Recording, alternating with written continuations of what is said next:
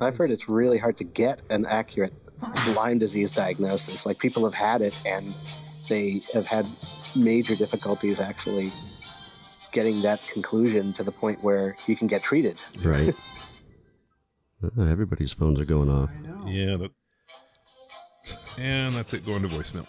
We've only been in this how long? Let's see if Ah, do not it's one of disturb those works days. this time. There, there Obviously. we go. Okay, we got do not disturb turned on. We'll Okay, if yeah, I the better phone do the keeps same ringing. for my phone. Okay, well we're Yeah, we're going back to scheduling scheduling these for Mondays. So. oh right. No, we're not. Ryan. no more, no more low quality hangover podcast. No? No. Oh, come on. That's right. Only low quality uh, Podcasts. sober podcast. In general.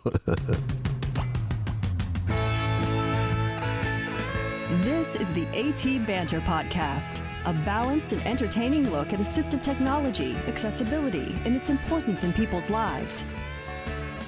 Join Rob Mineault, Ryan Fleury, and Steve Barclay as they banter with people around the world about anything and everything regarding assistive technology and the disability community. Now, on with the show.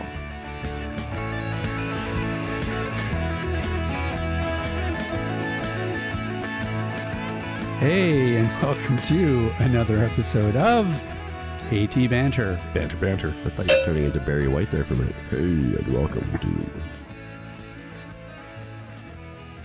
You're That's stunned? pretty good. Yeah, that's pretty good. No, just reflecting on that. Uh, my name is Rob Mineault. Joining me today, Mr. Ryan Fleury Hello. and Mr. Steve Barclay. Hi, y'all. And uh, here we are, another day all together in the guitar dungeon. Mm-hmm, mm-hmm. Uh, Are you ready? Are you ready for it?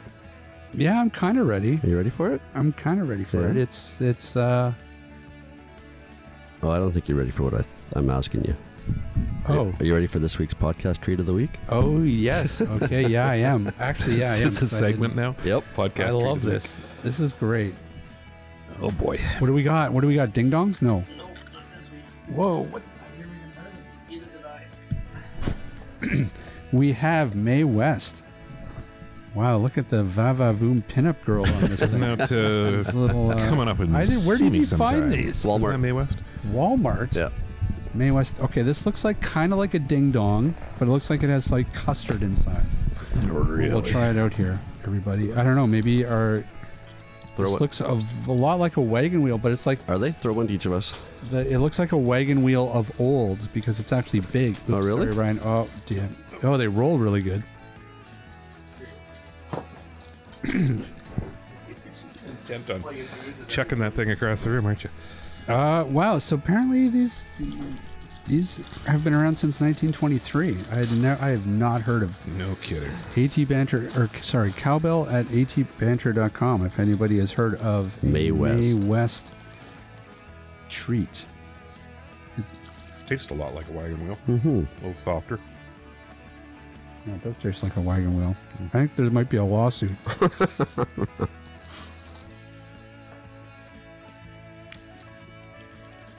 All right, everybody, just uh, skip ahead six minutes while we while we finish this. That's not bad. Yeah, yeah. I mean, Is it I better, feel like better this than is- the wagon wheel? Well, yeah. Because wagon wheels, they changed. They changed the. First of all, they made wagon wheels smaller. Mm-hmm. I, I'm sorry. I just. I don't mean to sound like a conspiracy theorist, but they've made the. Unless I. I mean, granted, I was smaller when I was eating them, so maybe they just looked bigger. I don't know. Cowbell at atbanter.com if anybody knows if they've actually made wagon wheels smaller. All right, so stay tuned for next week's treat. I'm still enjoying ah. this week's treat. Man, you guys, you guys inhaled those. I didn't have breakfast. Hold on, folks. I'm showing Not that much bigger than a wagon wheel. Hey, these goes really well with coffee too. I like the Do they? custard. I like Yeah. this. I like the the Vanilla filling better. yeah. Yeah. This is nice. It's it's a little bit a little bit better than the the marshmallowy. Mm-hmm. Yeah. I agree. Not quite as cloyingly sweet. Okay, woo, that was good. Uh, what what are we doing now? Oh, hey Ryan, Rob, uh, what what are we doing today? Today we are talking with Mr. Michael Feir, who is the original creator and editor of Audyssey Gaming Magazine, as well as contributor to AMI Audio. Yeah, it's got a. Does, I think he isn't he on like a segment like once a week or something on AMI. Yep. Yeah. When Kelly and Company. Yeah, you know, I did not really think that accessible gaming went back this far, uh, but apparently he's he started this thing up in the mid '90s. So uh, he's been he's been into accessible gaming for quite a while. So I'm looking forward to having a a deep dive into the world of accessible gaming. Well, and I think there's definitely, you know, again, like we're finding with anything assistive technology, is there's a lack of knowledge of, of what's even out there and what's been out there. Yeah. Oh, for sure. Well, So- I'm going to announce one little piece of news that's on Twitter this morning for those of you who are living in Canada and are Amazon Prime Video watchers. yes. They have now enabled video description, audio Oh. description. Oh, really? Yes. So I'm going to check it out tonight and take a look. All right. Well, keep. So uh, thank you, Amazon. yeah. We'll expect a full report next week. So Okie dokie. get watching. Alrighty. We expect to see your imprint in that couch next week, sir. All right. Come back, you'll just be all crumb and drool. Boxes of Mae West all over the uh, floor. I've watched the entire season of Kitchen Nightmares. I just binge watched everything. That's right. joining us now is Michael Feir. Alrighty. Michael, joining me in the room today is Mr. Steve Barclay Howdy. Hello. and Mr. Rob Mineault. Why, hello there. Hi. All right, that was the show. Thank you. Good night. uh, all right, well, let's. You know what? Let's start out by giving us just a little bit of background of about uh, about a little bit about yourself and uh, what you're up to. Okay. Well, I uh, I've been blind all my life and currently living in Mississauga, Ontario, which is, is part of what they call the Greater Toronto Area. I'm not sure if all of it's great, but it's it's nice. Uh, it's a good place to live. Um, it's a big city, uh, basically, so a lot of uh, conveniences of that. Uh, I uh, have done a few things that I guess I've, I've been most known for my magazine called Audyssey, which I edited and created back in 96 and Wow. uh, was the editor till around 2004. Uh, and then I handed it over to another fellow um, after that because I, I just got burnt out. It was it was all about games that were accessible, uh, a lot of them accidentally so uh, for blind people, and uh, at the time, and that was that was really what got got me uh, sort of you know the fame without the money, I guess is is what you say. so, Yeah, we know all about that. yeah.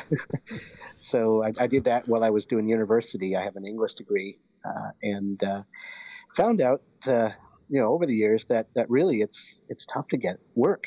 You know, anything steady, anything that would really get me off social assistance. So, you know, I did I did the magazine, which which grew into a much larger thing than I thought it would. Uh, I was in 14 countries at one point and had a, a volunteer staff helping me keep the thing going uh, for you know about I guess I did it for about eight years, um, and then I, I I wanted to do other things. I had other creative projects that I thought uh, might might lead somewhere, and uh, discovered it was really hard to uh, program and, and sort of build an accessible game. Uh, I had to basically shelve that for a while, and then I got into doing a guide. I realized over time that people have these computers that usually were in in, in Canada. We have uh, funding, uh, certainly in Ontario. It's it's it's not solid all across the country. It's different in different provinces, Right. but people can get computers and access technology for personal use. And you'd have these people with great machines, you know, th- but they wouldn't know what to do with them Right. and what they could do. Like I did a lot. I I'm a heavy computer user. I always have been since around age 10 when I got my first Apple IIe with Echo speech synthesizer, you know. Yep. And Echo ready. yeah. So it, it was uh, it, they've been part of my life for so long that, that for me it's it's it's a natural thing to explore to look around to try things. But a lot of people were scared to. A lot of people were told hey if we have to come and fix this you're going you, you're going to get charged. You know we're going to you're going to have to pay right? So be careful right? And that be careful meant don't try anything we didn't teach you to do in their minds. Right. and then so they didn't. So they had these great machines but all they'd use them for was reading and writing which is what you're obligated to, for adp to, to get training in. Sure. And nothing else. So the internet, all the the online shopping, the accessible games, the all the stuff I took for granted, other people just didn't know about. Uh, you know, and I felt really bad about that over time. So I decided at, at one point to do a guide, uh, the first personal power guide, and that was about 50,000 words. And it took a couple of years to write, and uh, it basically was from a personal point of view, uh, non employment, just personal life enrichment. What can you do with access technology, the internet, a Windows machine that talks at that time?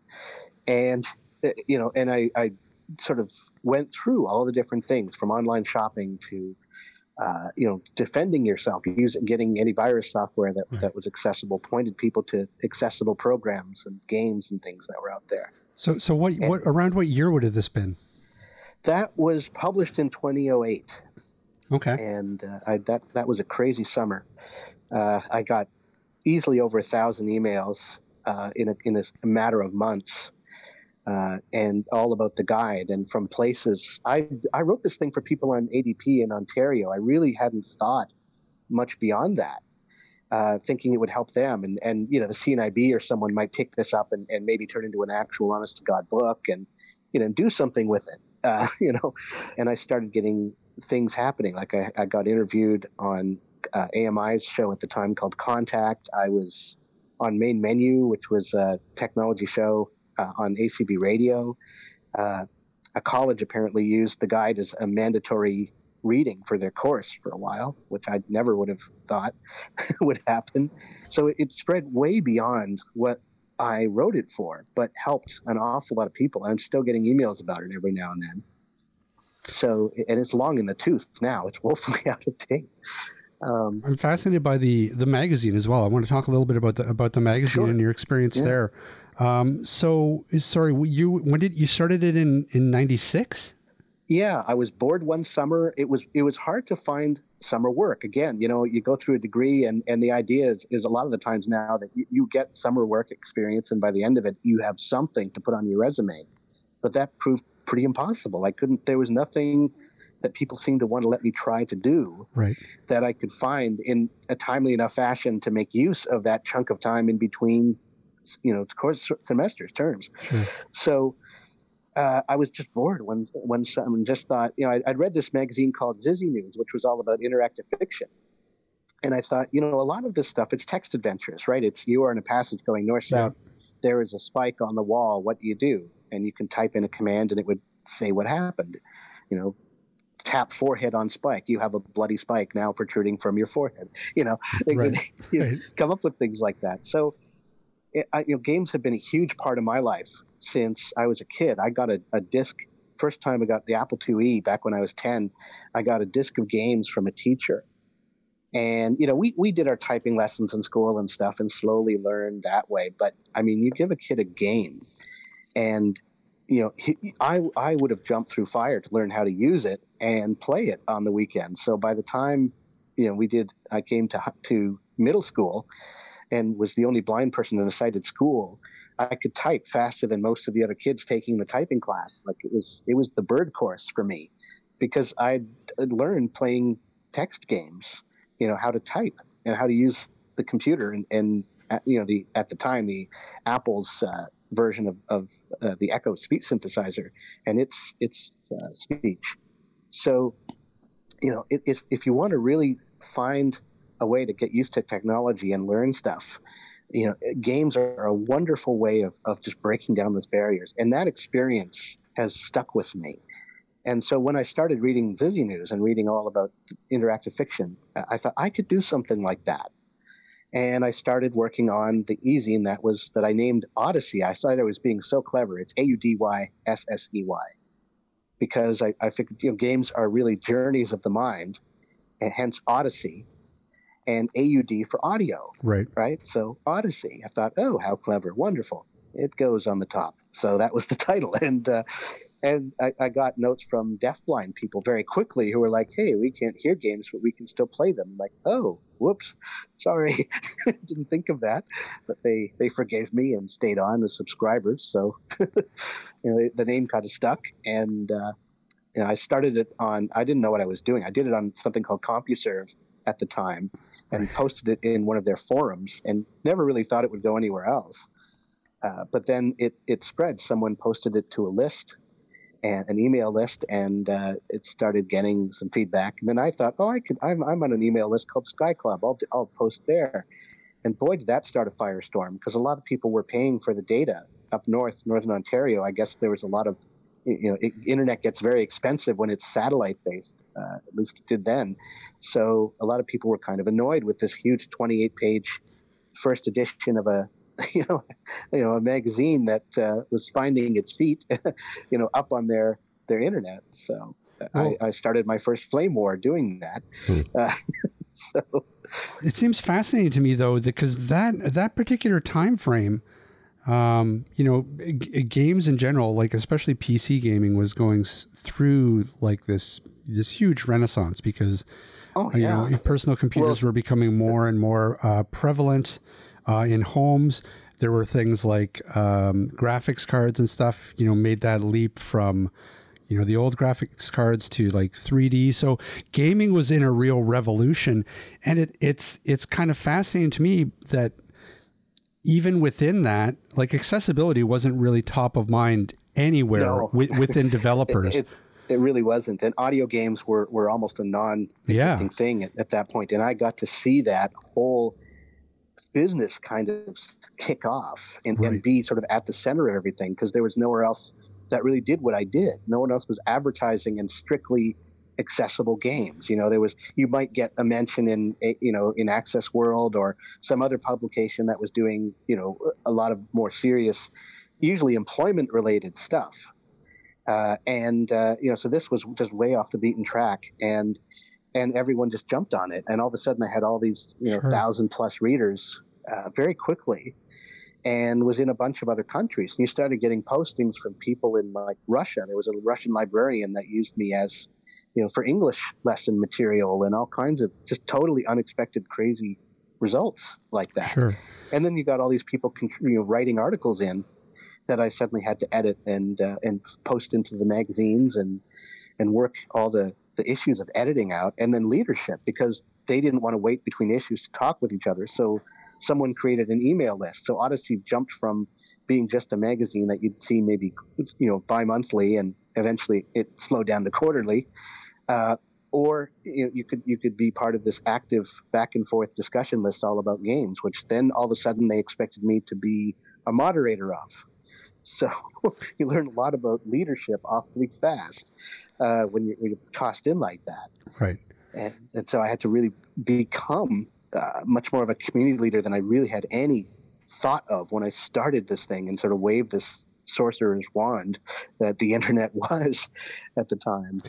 So, so give us a little bit of a sense then. And, and sorry, when did you leave the uh, the magazine? I, I stepped down in 2004. I had done 40 issues, right. and it just got to the point where I was tired of being of trying to get people to write articles and take the time to do that and not just complain when I was a day late publishing. Sure. Uh, because there was not enough material and I couldn't, I just couldn't pull any more rabbits out of my hat. You know, I was, uh, I was kind of, I said most of my, you know, I, I tried to have I wanted the magazine to be more than just the, this is what's happening now. I wanted it to be more reflective. I wanted it to be, you know, to contain thinking about what we played as well as just what was there and what people were saying about the various games. I wanted sort of an overarching th- sort of thread of philosophy through it all to, to, to give it some heft, you know, right. and uh, it largely got that. Really, uh, looking back on it, I was I was reasonably successful at, at, at doing that but eventually you say all there is to say and you're kind of struggling and no one else is kind of coming up with these wonderful things that that you thought would be there. If you just sort of built it they would come right? And it doesn't always work that way. Sure. So, so i eventually gave it away to another fellow that continued it for about 11 more issues and then uh, then uh, it kind of fell off the rails. So give us an idea because you know again you know, i'm trying to think back to this that that pc era and it was such an uh, you know a bit of an interesting time um, yeah. overall. But I mean, especially accessibility wise, DOS had started to see things like uh, Tiny Talk. There were a lot of sort of choices emerging in DOS for your screen reader. Uh, I used Tiny Talk a lot. I thought that was was just super. Uh, it just had this annoying little ad, 20 second wait at the beginning, and then after that, you were sort of off to the races. Uh, so I could deal with that. I could wait 20 seconds, you know, if I didn't have to pay anything. So, you know, it was there and use it. There were a lot of text games. Text games were the thing, and most of them were made by sighted people who never dreamed that blind people would play them. Right. So there was a lot of completely, you know, people would get contacted. These developers would, you know, like we, I'd chase them down, or some other reader would would ask questions and stuff, and they'd be like, "Oh my god, you know, I never thought blind people could play my games. Wow. Well, sure. You know, Yeah. so that was going on. And then uh, very quickly, I got contacted by PCS Games. They were the first audio game developers uh, to contact me. And also GMA Games, David Greenwood up here in, in uh, Canada. Uh, was another very early start. He came out in '98 with, uh, I believe, Lone Wolf. It might have been Shades of Doom first, and then Lone Wolf. Um, but those were his two big, big titles. And then, of course, GMA Tank Commander just blew blew my socks off. But uh, so I got to see all that kind of emerge, and then ESP Softworks popped out of nowhere, and and they did you know they had Alien Outback, you know, the, the kind of a souped up Space Invaders, and then we got Pinball, which just totally like it was like having your childhood that you you had to live vicariously growing up. Like I had friends who'd play games, and of course my parents. I'd go to the arcade with my dad, and he'd he'd blame me whenever we got killed, and you know things like that. So we had we had a lot of fun with, with the games and stuff, and he described what was happening as quickly as he could, and you know give me as much agency as was humanly possible in those frantic circumstances. And you know, uh, but now all of a sudden, uh, you know, things were starting to appear, especially once we made the jump to Windows. You know, and and that opened up more sound capabilities. It seemed, Right. and made it easier to make audio games.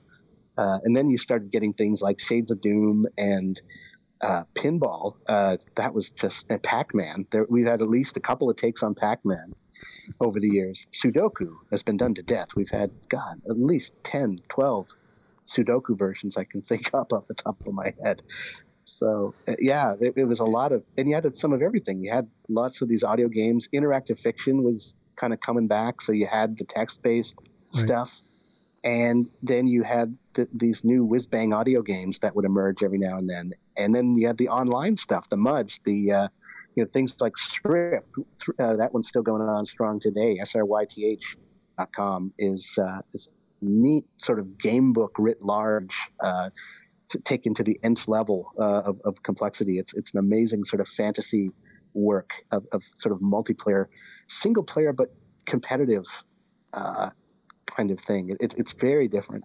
So you started seeing sort of unique stuff like that. And when developers heard of this growing sort of crowd of blind gamers who would love, who were desperate for stuff, because we didn't find, it wasn't like a flood. It was a trickle. You'd have, you know, in the sighted world, you'd have new games every week.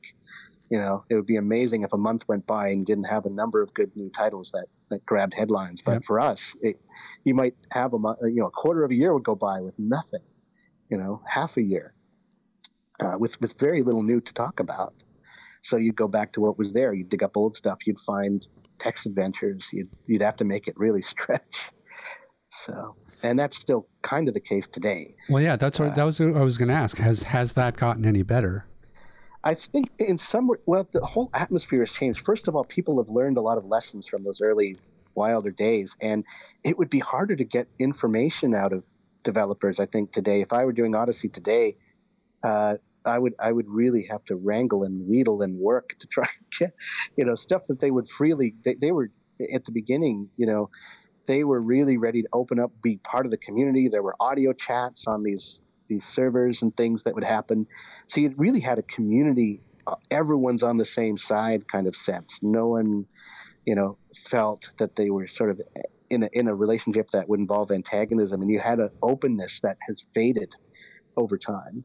I've I've found like now they know better than to promise like when the game's going to be done. I, unfortunately, we saw a number of of clashes between people who didn't know, didn't have a sense of how much work was involved, and just couldn't wait to play a game, and couldn't understand what was taking so long, and that life sometimes intervenes and you know develop one developer was losing his father and and was being pestered by these people. I, I felt so bad for him because he'd been so generous and open with his resources with everybody, it, uh, and to see that repaid in that way was just, you know, and to and to have that that front seat into why this was all happening at his end uh, was was kind of it was it was sobering. It really was, you know.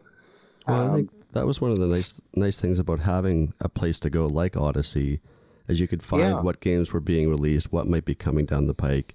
You know, nowadays there's more and more Xbox titles, PlayStation titles that are becoming accessible. Madden 20, I've heard, is it's actually quite playable for somebody who's blind or low vision. But there's there doesn't seem to be a place that a person can go to find, you know, what's been tested, what's accessible, yeah it's it's diluted now you have multiple places that you have to know about to go to for example the two i direct people now would be uh, audiogames.net a-u-d-i-o-g-a-m-e-s dot n-e-t Right.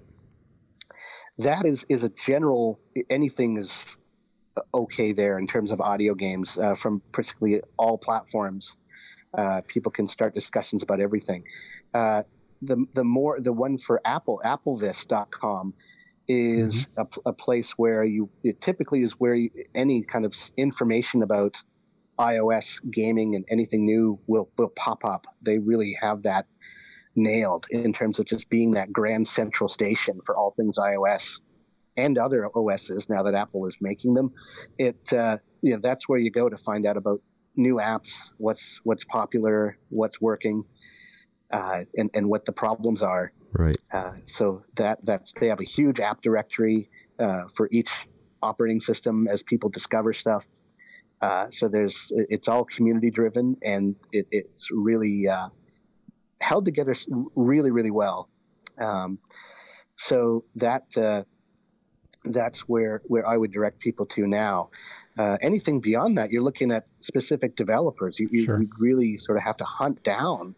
Uh, for example, Android. I haven't heard of any sort of equivalent to Apple AppleVis for Android users. Same with Xbox or these other new console things that are coming out. PlayStation apparently is now getting more accessible. Yeah. So, but there's no kind of place where where you can just go and get all of that or what's new with everything. Right. I, I, I And I- really I really feel like you know accessible gaming is still has has really yet to find its footing.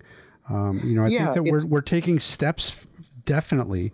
Um, you know, look at look at you know the Microsoft the adaptive controller that they that they made um, was you know it was a real real big leap forward, and it was it was Microsoft really embracing the idea of uh, accessible gaming.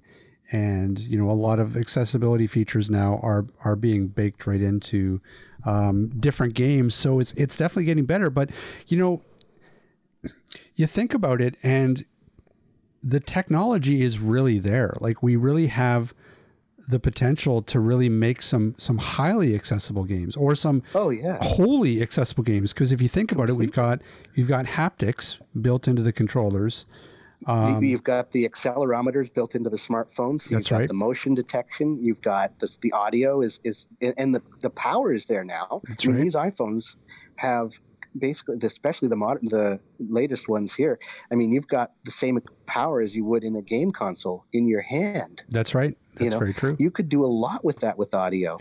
And then there's the screen approach where with the taptic feedback and stuff, you could have, say, a board game that you could feel the squares or right. you know, there, there's all kinds of things like that that I can easily imagine uh, being made accessible. But we're still in a situation where that awareness and, and people understanding, you know, what it's, you know, what it's like to be left out. Uh, you know, we have examples of text-based stuff, really totally text-based, choice-based stat-based games. There's no reason you couldn't play, Yep. but they're totally inaccessible because the, the developers just weren't aware at the time of of the potential audience, and it's too costly for them to do afterwards. that's right And so you're stuck with things like the fighting fantasy genre. Uh, they were great books. My dad read them to me as a child when I was growing up. And uh, they were just decision, you know, pick which paragraph to go to, roll some dice to see what happens in terms of combat and stats. Nothing would have prevented those books, uh, those games, especially when they became apps and programs, from being made accessible. sure Absolutely nothing. But it, it never happened. I- so we, I just want to be able to play Call of Duty and take out Rob once in a while. yeah, well, that uh, again, perfectly possible now. It's Uh, at least, yeah. at least Yeah. to to a degree. Now, you get into the situation where how much information. One of the things that people don't get, and I I kind of wince when this happens, is people make the mistake of thinking possible is easy. hmm and there's a big difference with that. Uh, you know, you talk about uh, something like like a Call of Duty shooter. There is a lot of extra stuff going on there. There's planes going overhead. There's all sorts of different things that are just purely there as atmosphere. Right. But the more you put in, in and sort of auditorily, the more confusing and muddled things get. Mhm. And when that's all you have to rely on, you have to think more carefully. Uh, you can't just do a straight everything goes in there Yeah. because it, it can overwhelm too many people who aren't used to really parsing that much audio information at once. So then it becomes okay, but if we start taking stuff away, is it a different experience? hmm You know, same with with simplifying things, uh, auto aiming and things like that. I mean, eventually you turn it into a, something that you're. It's more of a. I think of the Zelda kit. There's a guy that was blind and he managed to finish Zelda. He so desperately wanted to play the same games that everyone else was playing that he got help online from his friends and actually managed to complete a whole Zelda game on the Nintendo. That is monumental yeah. like it, it, the only equivalent that, that really occurs to my English major mind is would be knowing Shakespeare well enough that you could just jump into any role at any time from any play and just start like that's the because he had to memorize all these moves there was Mhm. very little audio feedback as to what was happening when and where you were so if you screwed up you had to start uh, you know a chunk all over again it must have been painstaking to do this and it wasn't at all like what a sighted person playing Zelda, which is really kind of a, a fun, adventurous, exploratory romp of, you know, of of audio game, of, of video game goodness. I mean, that's what a sighted person would experience. It's kind of a magical exploration of, of this environment. Whereas for him, it was this constructed, carefully scripted, painstaking exercise Yeah. right to do this. And you know that's that's the kind of difference. And and then it becomes is it the same game right? So that's the other side. I mean uh, are we so desperate to play the same stuff that that we end up making these compromises? Or do we branch out and make our own stuff which isn't going to make anyone rich? You know, Well, you know, might- you know, it's interesting you say that though because I don't know that that's necessarily the case. Because I mean, if you think about today, uh, you have multiple multiple different platforms.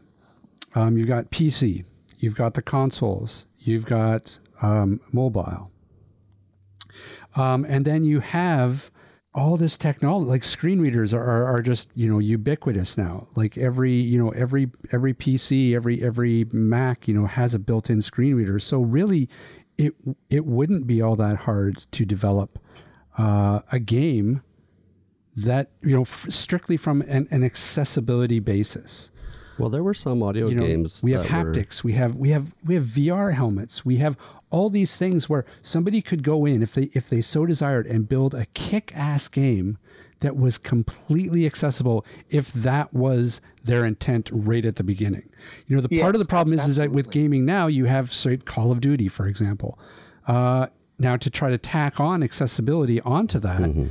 Yeah your results it's are going to be mixed still probably doable but very hard sure sure But yeah, there's something like well, I, I think of Six Ages uh, is, is my favorite current example on on iOS now.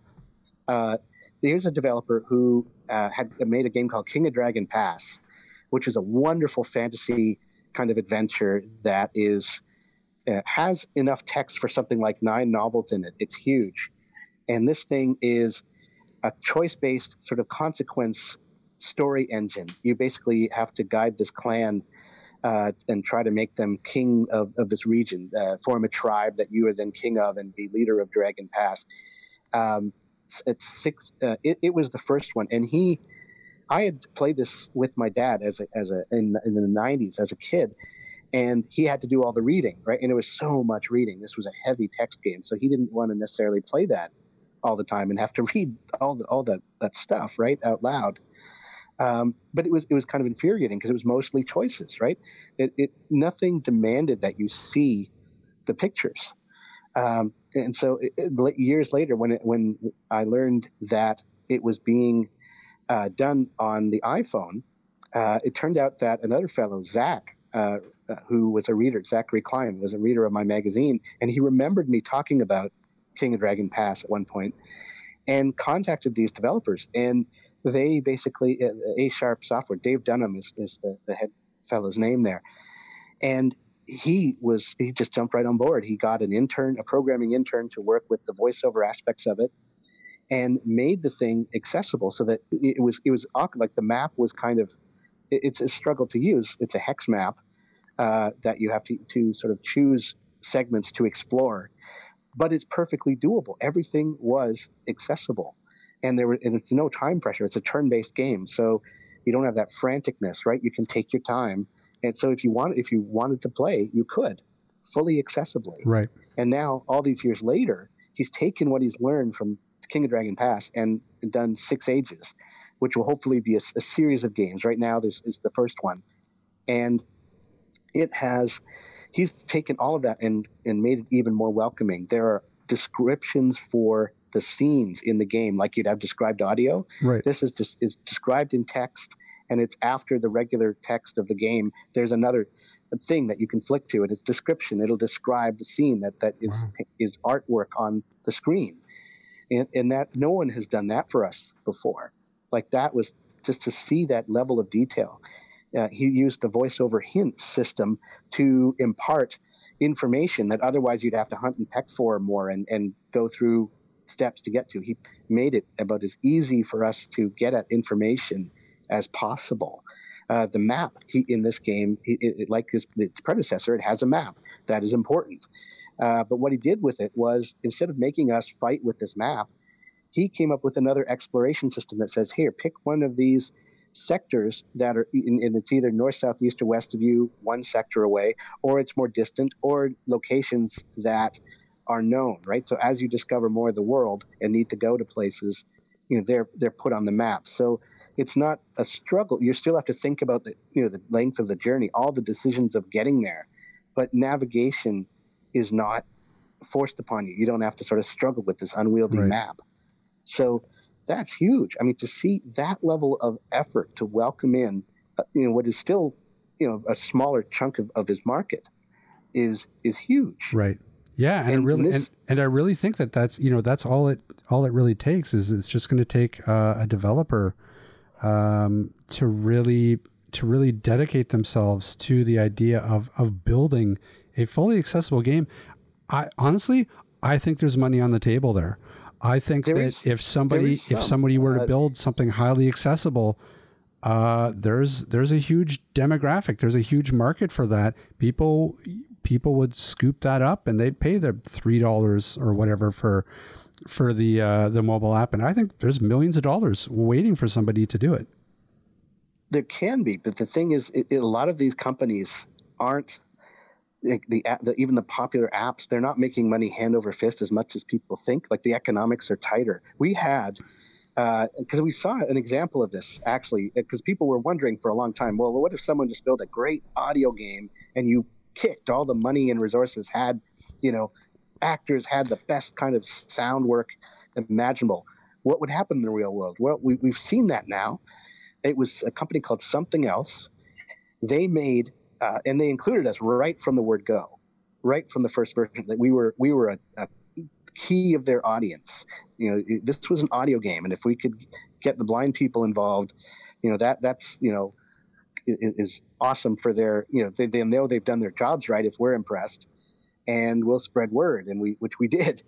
Uh, but you know they had they brought in actors. They had sean bean in uh, the second papa sangre game you know lord of the rings fame right? I mean sure. he's, he's he must, big lead stuff. Did he die, had, did he die in the game? Because i mean he you know we know that he, he dies in everything that he's in yeah, uh, well, you do defeat him at, at one point. I, I got that far, but I never. There was more to the game, and I, I kicked myself often for not playing it because what eventually happened is it would be it became.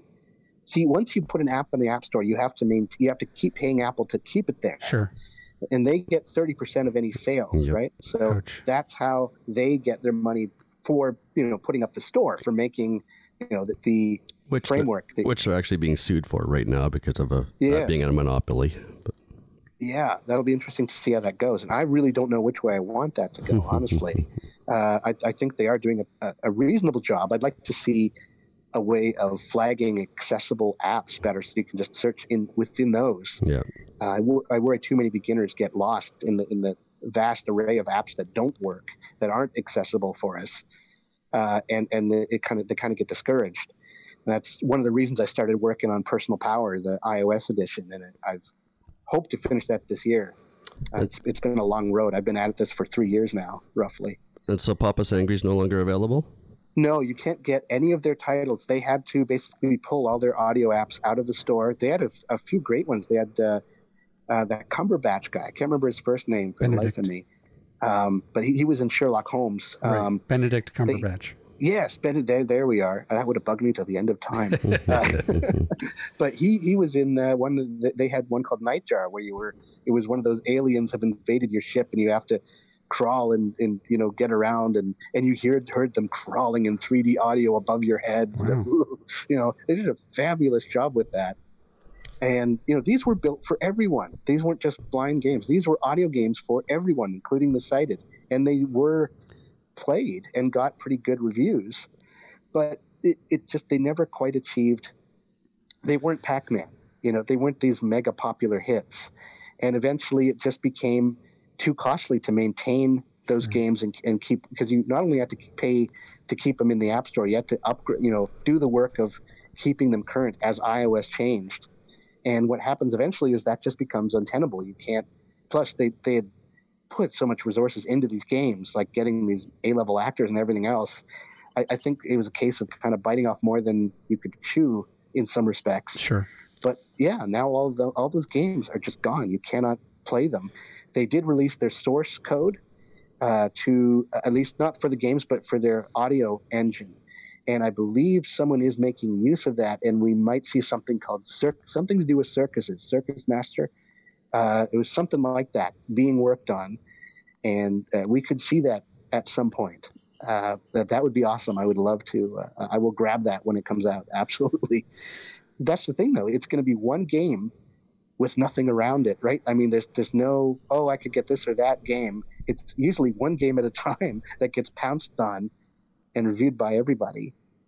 Well, and I think And, uh, finances are a big, big part of it. You know, you, you referred to GMA games early on. You know, I had Tank Commander and I played Sarah in the Castle of Witchcraft and Wizardry. And, you know, the voice actors were really good. The atmospheric sounds were really good. But, you know, if the market isn't adopting these games, the developers aren't making any money. And at some point, they're just going to stop, right? Yeah, So- yeah. Well, and, you know, I, I think that you know, there's there's a few things that you know I think that could happen too. I think that also there needs to be a little bit of innovation here. Um, you know, especially leveraging, like I said, some of this, some of the technology that's there, VR headsets, haptics, um, you know, all the different things that say even uh, just a smartphone can do above and beyond just say maybe an, an audio game. There was a podcast I listened to on the weekend. It was a Blind Bargains podcast. Shout out to them. They had a, a, a low vision gamer on there. His name's Jesse. I don't remember his last name, but he just recently acquired the Oculus Rift Quest Yep, VR headset, ah, which that's right. is which is wireless, that's right. It's all self-contained. all self-contained, and he was actually able to play some, I guess, VR environments Yeah. using this headset. So we're getting there. Know, we we're are, getting and. I, and I think that the, I mean I think the other the other piece of the puzzle is the idea of accessible gaming is becoming more and more prevalent because I think that Yeah. prior prior to say five ten years ago it was a real counterintuitive idea people would just be like well and even people you know say in the blind or low vision community would be like well I can't play games there I mean there's nothing out there for me there's Yeah, that was it's- sort of the underlying mm-hmm. sentiment and, and, I think that has to change too. Unfortunately, too there's still true. You can. We're still in a place where you can, if you're a newcomer to this, you know, and you're not, especially if you're not connected. There's there seems to be real digital divide. When I started my guide, one of the things that really started me on it was discovering over the years that my assumptions about people knowing they get these iPhones and they don't know that there's voice. People have Yeah. used Siri, not realizing that they had a full screen reader in their iPhone. And I would discover this, just the level of I didn't know that with, Yeah. and these were simple things that I just took for granted for years. Yeah. That they so the awareness level is so low Yeah. that that that really has to change. That's one of the reasons I'm uh, do, doing this guide. I'm I'm hoping to point people to all the, the the surviving accessible games and different apps and things that I've enjoyed. The scientific calculator like Peacock, that's an amazing one. Uh, you know, all these apps that people have gone out of their way to make accessible, but there's there's nothing sort of pointing the beginner to these these apps that would be success stories that would give them a boost of confidence uh, you know, and, and, and add fun to their lives. So well, and gaming is such a is such like it's so ripe for for harvest because you, you know just talking about gaming in general, gaming has very much changed in the past twenty years. Um, in terms of the demographics, I mean, there was a time when video games were for teenage boys, and that was it. yeah, um, and the whole thought of games, to casual games, have emerged hugely. Uh, you know, well, in fact, I would say I would argue, say, in the past ten to fifteen years, uh, there's been an entire generation of different a, a different demographic of gamer, and people who are say entering their their you know 50s 60s and may be entering into like having some sort of um, visual impairments they still have that appetite to game um, they're they're interested in, in continuing to game. So I really think that in the in, especially in the next five to ten years, we're really going to see accessible gaming. Uh, I, I think there's going to be a demand for it, and I, and I hope some of this can change. I think it is, but it's slowly happening, right? It's never quick enough. Like I feel like my childhood has been given to me a smidgen at a time, looking at it from a game view, and you know, seeing what you know the casual stuff that that initially we couldn't access, and now there there are blind bejeweled. You can have that. You know, Blindfold Games did one, Yeah. Color Crush. Uh, there's there's one called Blindy Match. Uh, where you're matching gems, and it's the same kind of thing as you'd have in a, in one of these casual puzzle games so we're, we're, we're getting accessible it's like we're getting accessible examples of different genres of game that previously we could even try on our own. Uh, uh, heroes call is another big one on the pc that is a, a role-playing game like a console level role-playing game where you're and it has it, it did amazing on kickstarter. That Hmm. now that we've got the crowdfunding happening like that has also changed this. Now that in, that people who are interested can fund these games, uh, you know that can that has really opened the door to a lot more of the Yeah. entry level people to to do these experiments, right? To see what works. And we had this a heroes call game that they wanted like I think it was two three thousand something like that. They ended up getting like over ten thousand at, uh, from Kickstarter, and used that to you know hire an orchestra like to do music for their game to do it like that a, a composer do a an orchestral recording with, a, with with an actual orchestra of the score for the game, uh, which is now on Apple Music and iTunes, and, iTunes and, and everywhere. You can actually get this. Um, and, and the game itself has, you know, voice acting. It has the 3D sounds, real movie quality soundscape, uh, and and it keeps track of when you're having your battles. It all makes audio sense Right. like the positioning of the characters as they move around the battlefield you hear it happen and you you're never like oh that was just a stereo moving it's no this is it, it builds a story. You hear the battle unfold as an audio sensible story that happens you know and it's not narrated. It's not the warrior throws his axe at the other. No this is you hear it happen like you were you're watching a movie like you're part of the lord of the rings or something. Like so that was that was a huge huge success story. And is that still Yeah. available? yes that is still available. Now what i don't know is what shape they're in to come next. They had one fellow uh, back out of their they, there, there were like three of them i guess initially and, and one fellow a programmer uh, had to to move on to other things uh, at you know economics right? So now you have i believe still two of them left but i'm not, I'm not sure. Like we haven't heard a peep from them since really uh, and seen updates in a long time. So i don't know where they're at Uh, and I'm hoping they're, they're still going to surprise us with something new or expansion to what they've already done. But I I don't know. This hmm. this might be a one hit wonder. Yeah. Uh, and that would be unfortunate given the amount of resources that they they got together to to do what they did. So it. Uh, it, these things do cost money. All the sounds, the royalty free, the music, the sounds, the the sound design. They had a, a uh, Becker. I can't remember his first name. He's a, a professional a sound designer. Work on scenes and and the soundscapes of this game. So it, it really it took a lot more resources than than most games of its yeah. uh, of its generation uh, to to do in audio. Like we've never seen this kind of money thrown at an audio game before. Uh, so we've seen on iOS and on PC some really interesting. This there could be more like this kind of things that indicate what's possible. Uh, platform games are another one. You know, these they could be the simplest thing on the earth. It's left and right. It's two directional. You'd think instant. You know, you could just use stereo panning and do this, right? But we haven't seen many of those. You know, it, I would have expected a lot more in that genre. Certainly before we saw something like Pinball. Uh, but that's not how it happened. So yeah. there are a lot of sort of missed opportunities. Well, let's hope that there. Microsoft's xCloud and Google Stadia are, are going to be accessible from the beginning as well. Mm.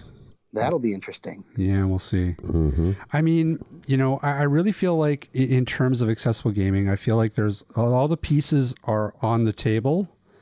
Yes. Um, they just need to put them together. And honestly, like, and I may be remembering this wrong, because uh, I'm old and my memory's going. But I, I'm fairly positive that in the lifetime of this show, and we're only we're only three and a half years old at this point, but I'm pretty sure I remember early on Ryan doing a story about uh, one of the first PlayStation games where they actually had um, accessibility features like right in the main menu of the game um, that you could access and that you could you could um, tinker yeah. with. I remember talking about it, but I don't remember what game it was. I, I think it was one of the Tomb Raider games. I think, or maybe it was maybe it was uh, maybe it was Uncharted or, or something. Don't recall. yeah, but but you know, so there's been some real movement even you know recently, and hopefully they can continue to drive that forward. I mean, now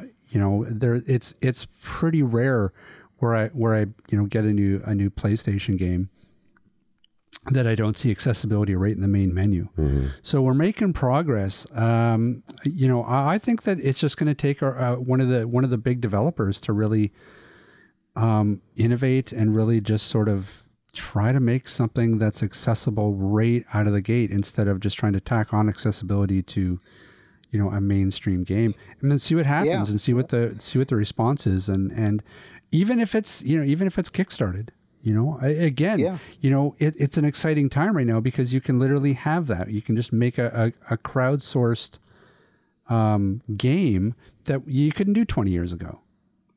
The same with the board game and role game uh, playing game space too. You have something like 64 ounce games out of uh, new york i think they were.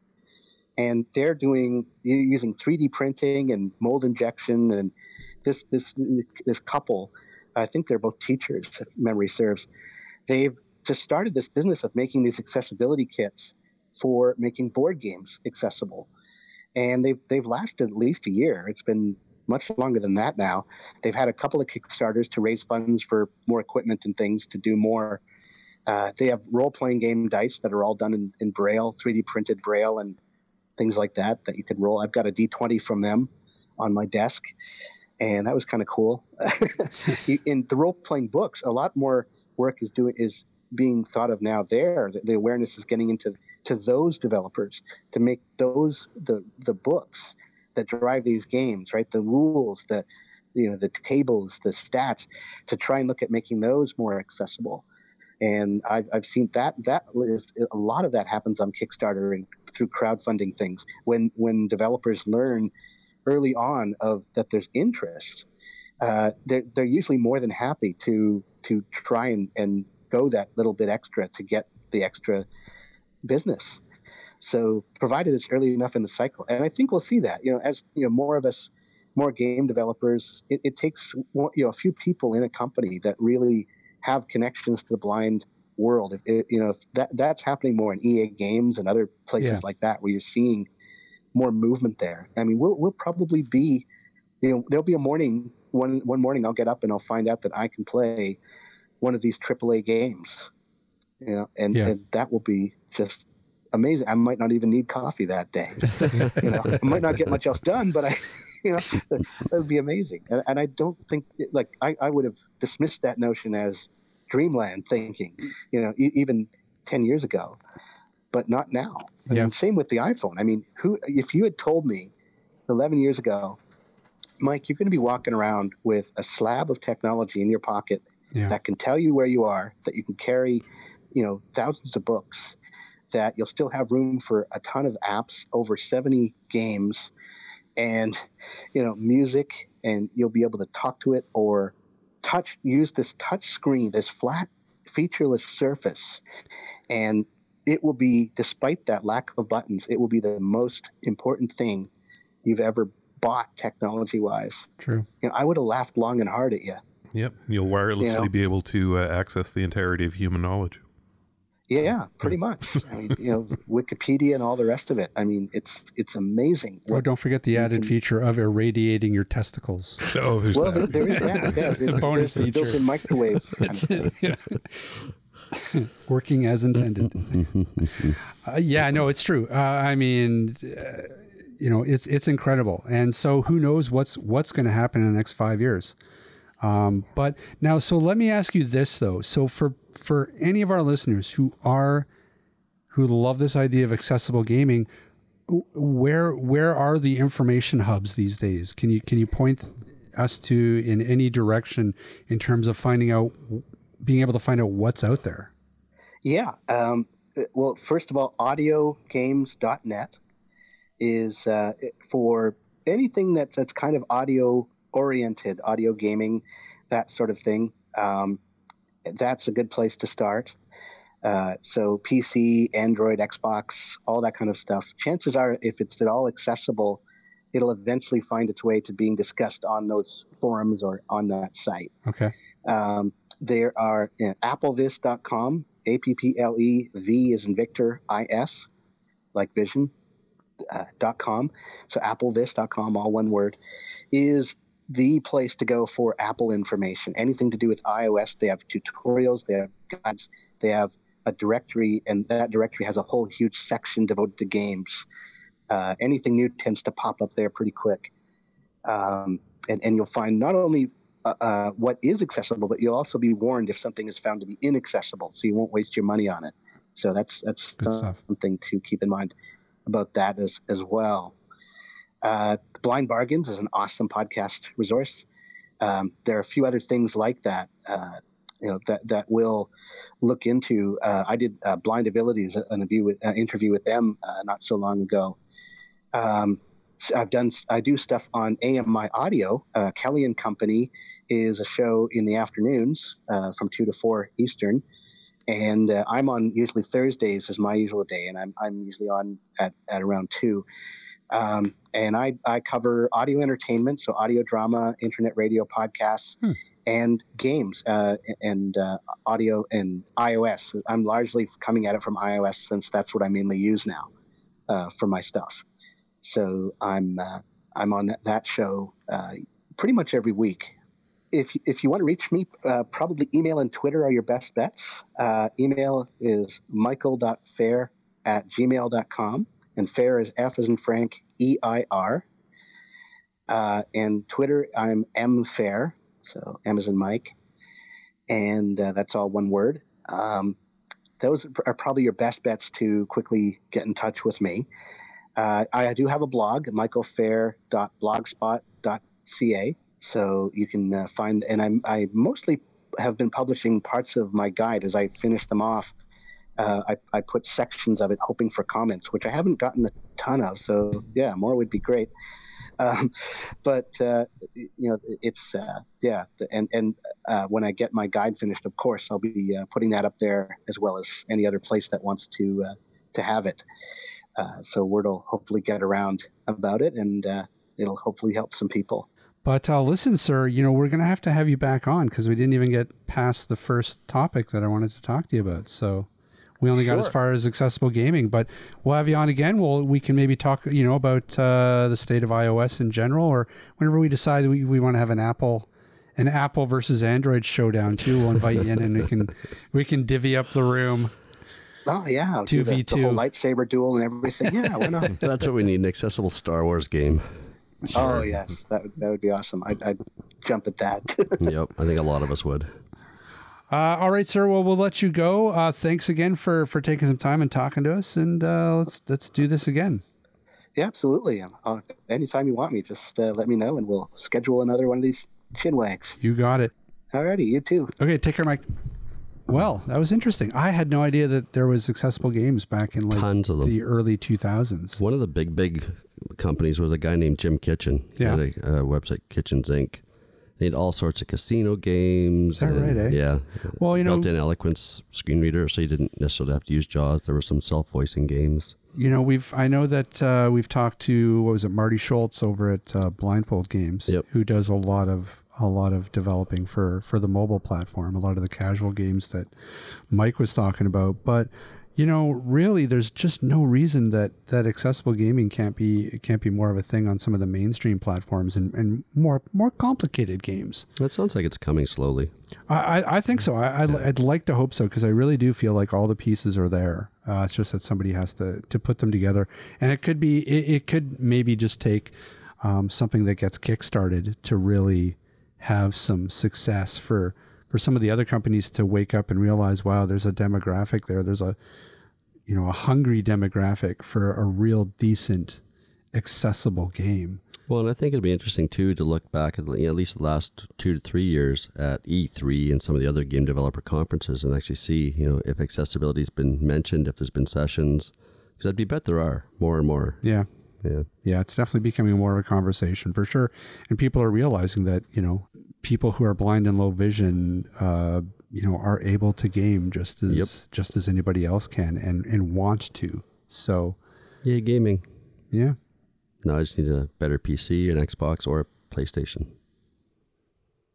You should get one. The PlayStation 5 is going to be out Next uh, year, I next think, year. yeah. So I'm excited. There's a new Xbox coming out too. Yeah. Well, we'll see.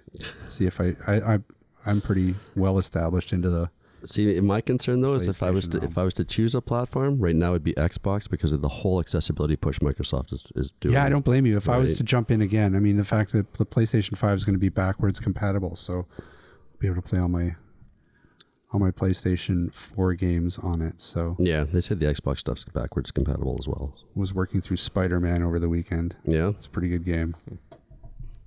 the Tobey Mag- Tobey Maguire versions. No, Mike just went out and bought that uh, VR headset for the PlayStation. oh, did he? How does he like it? He's loving it. Yeah, I've I've I've been tempted by that many times. It's just the price point's a little too high for me to jump in. Yeah, I, uh, I I tried it out. I suck. You suck in the virtual space as well yes, as the. yes. Uh, any anything to do with the console, I suck at. So Hey Ryan, What? where can people find us? atbanter.com. They can also drop us an email if they so desire at cowbell at atbanter.com. Uh, where else can they find us? Well, they can find us on Twitter. They can find us on Facebook. They can find us on Instagram, but not Google or Pinterest. or Pinterest. Yeah, no, no Pinterest. Yeah, not yet. Although, you know, maybe that's something I might have to look at. You What, guys got some recipes you want to contribute? We can have the AT Banter recipe Pinterest page. Mr. Barclay might. Yeah, actually, yeah, that's true. Maybe you're like a recipe for like smoked salmon or something. Take salmon, smoke. it. All right, There you go. My secret's out. Pinterest coming soon, everybody. Watch for us on Pinterest. Uh, any other announcements? Anything else we got before we say goodbye, Ryan? Mm, nope. You want to sing a song? Nope. All right. All right. Well, then, I guess Say goodbye. that will about do it for us this week. Uh, thanks, everybody, for listening in, and uh, we'll see everybody next week. This podcast has been brought to you by Canadian Assistive Technology, providing low vision and blindness solutions across Canada. Find us online at www.canasstech.com. That's C A N A S S T E C H dot com. Or call us toll free at 1 844 795 8324. For all your assistive technology servicing needs, call Chaos Technical Services at 778 847 6840 or find them online at chaostechnicalservices.com. Whoa, look at that. Master of the one take.